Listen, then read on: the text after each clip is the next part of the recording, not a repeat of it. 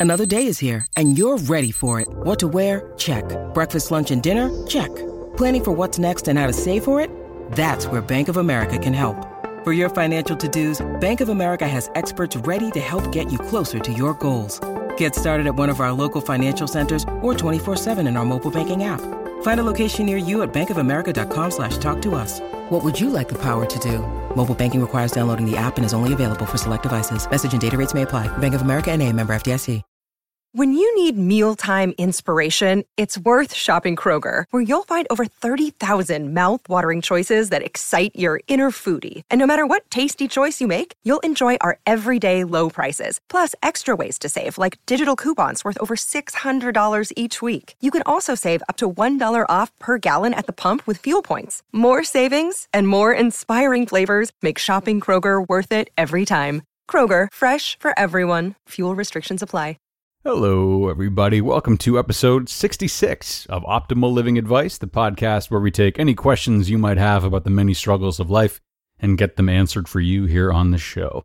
I am your host, certified life coach Greg Audino.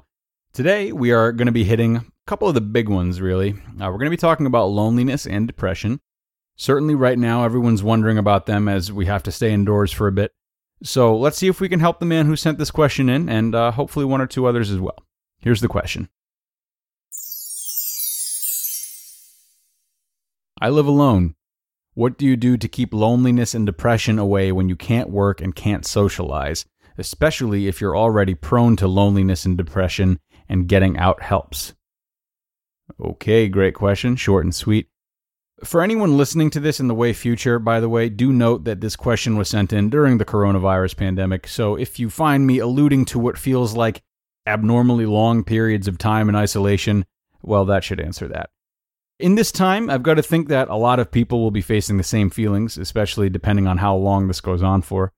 Uh, the good news for you, asker of this question, and all of my other quarantiners out there fighting the same battle, is that this is, without doubt, the best opportunity you will ever get, you'll ever get to confront these hardships head on. No, it is not a support group, and no, it is not therapy, quite the opposite, but it's a chance to really lean into the hard times when they may very well be piling on the most. And for what it's worth, in this way, you are very much not alone.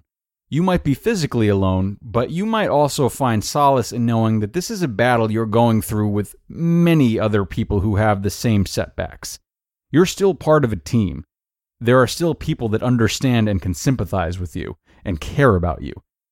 So, with that in mind, let's talk about what to expect and what to do about it.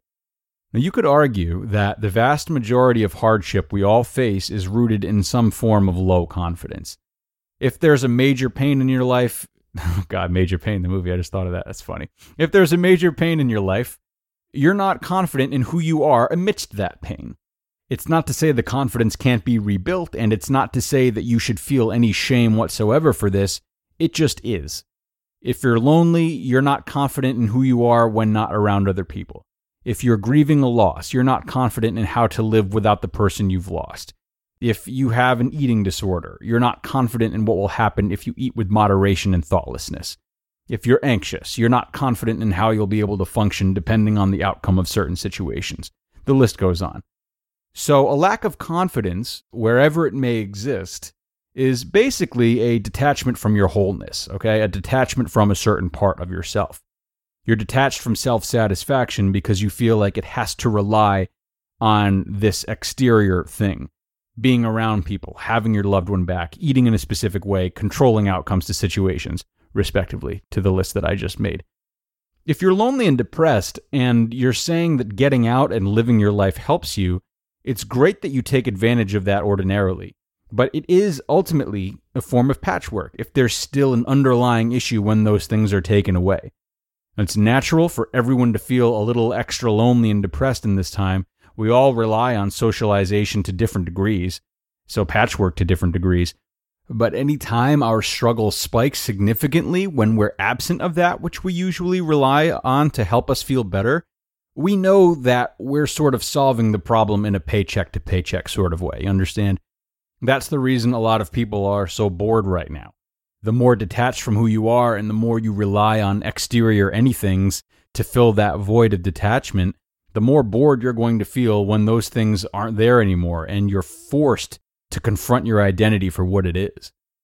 And now, whether it's you facing your loneliness and depression, or the bored people facing their boredom, or whomever, you have a very, very good opportunity to make lasting change, like I mentioned. It is in this period that I think two things are really useful. So the first is to evaluate yourself. Don't think that you can distract yourself through however long this quarantine lasts. Some distraction is fine, but a whole lot of reflection should come too, and it, it needs to come. Take stock of your life. What have you been doing that you're proud of, and how can it be maximized?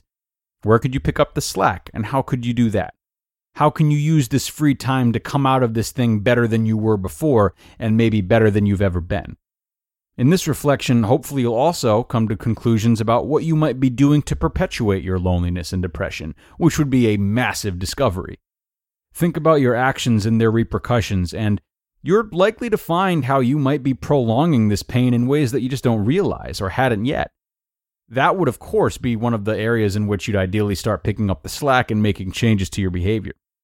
For you, this might mean exploring the causes of your loneliness and depression and maybe journaling about them, uh, reaching out to people you'd like to forgive and uh, hearing what they have to say, and making lists of all the people that love and support you and what they add to your life specifically. Whatever technique sounds helpful to you, again, this is your golden chance to capitalize on it. Amidst your evaluation, you should also make a point of honing in on your values. If, done correctly, that will springboard you into the second practical use of your time, which is to maintain those values and experiment with values you've not made time for by getting a little curious. So try new things that sound fun and things that you think could add value to your life. Also, hammer home the things that you do like in a way that's fashioned for the quarantine. If you like learning, then spend lots of time reading. If you like exercising, create some freaky deaky bodyweight exercises. That's what I've been doing, and I'll tell you, I feel fantastic right now. Here's the thing the more you get in touch with the tough parts of yourself during this time of limited distraction, the better your long term relationship with these parts of yourself are going to be. It's the bottom line. You can still indulge in doses of the things that usually make you feel better, of course, but you'll still have plenty of time with just you.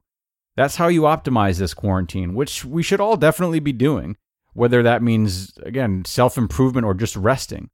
For those of us who fall short, however, and come out of this thing thinking they could have done more or done things differently, things still aren't that bad because we're all getting the test of our lives right now.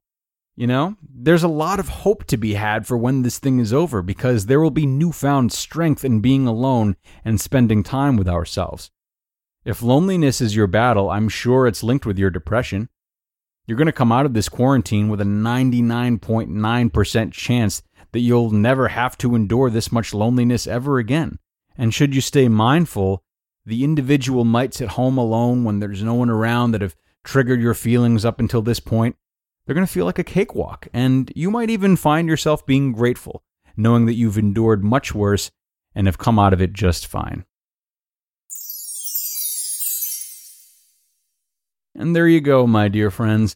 Thank you so much for tuning in today. I hope we were able to help everyone understand how to maximize this time indoors. I really can't stress enough that it is such a great opportunity, and there's a lot of blessing amidst all this pain and confusion.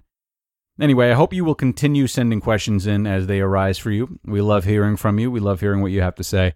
So email us your concerns at advice at olapodcast.com. Advice at olapodcast.com. We will take your questions there and do our very best to answer them here on the podcast. Stay safe, everybody. I'm happy to have you all in my life. Now go make the most of everything. Go ahead. I'll talk to you later.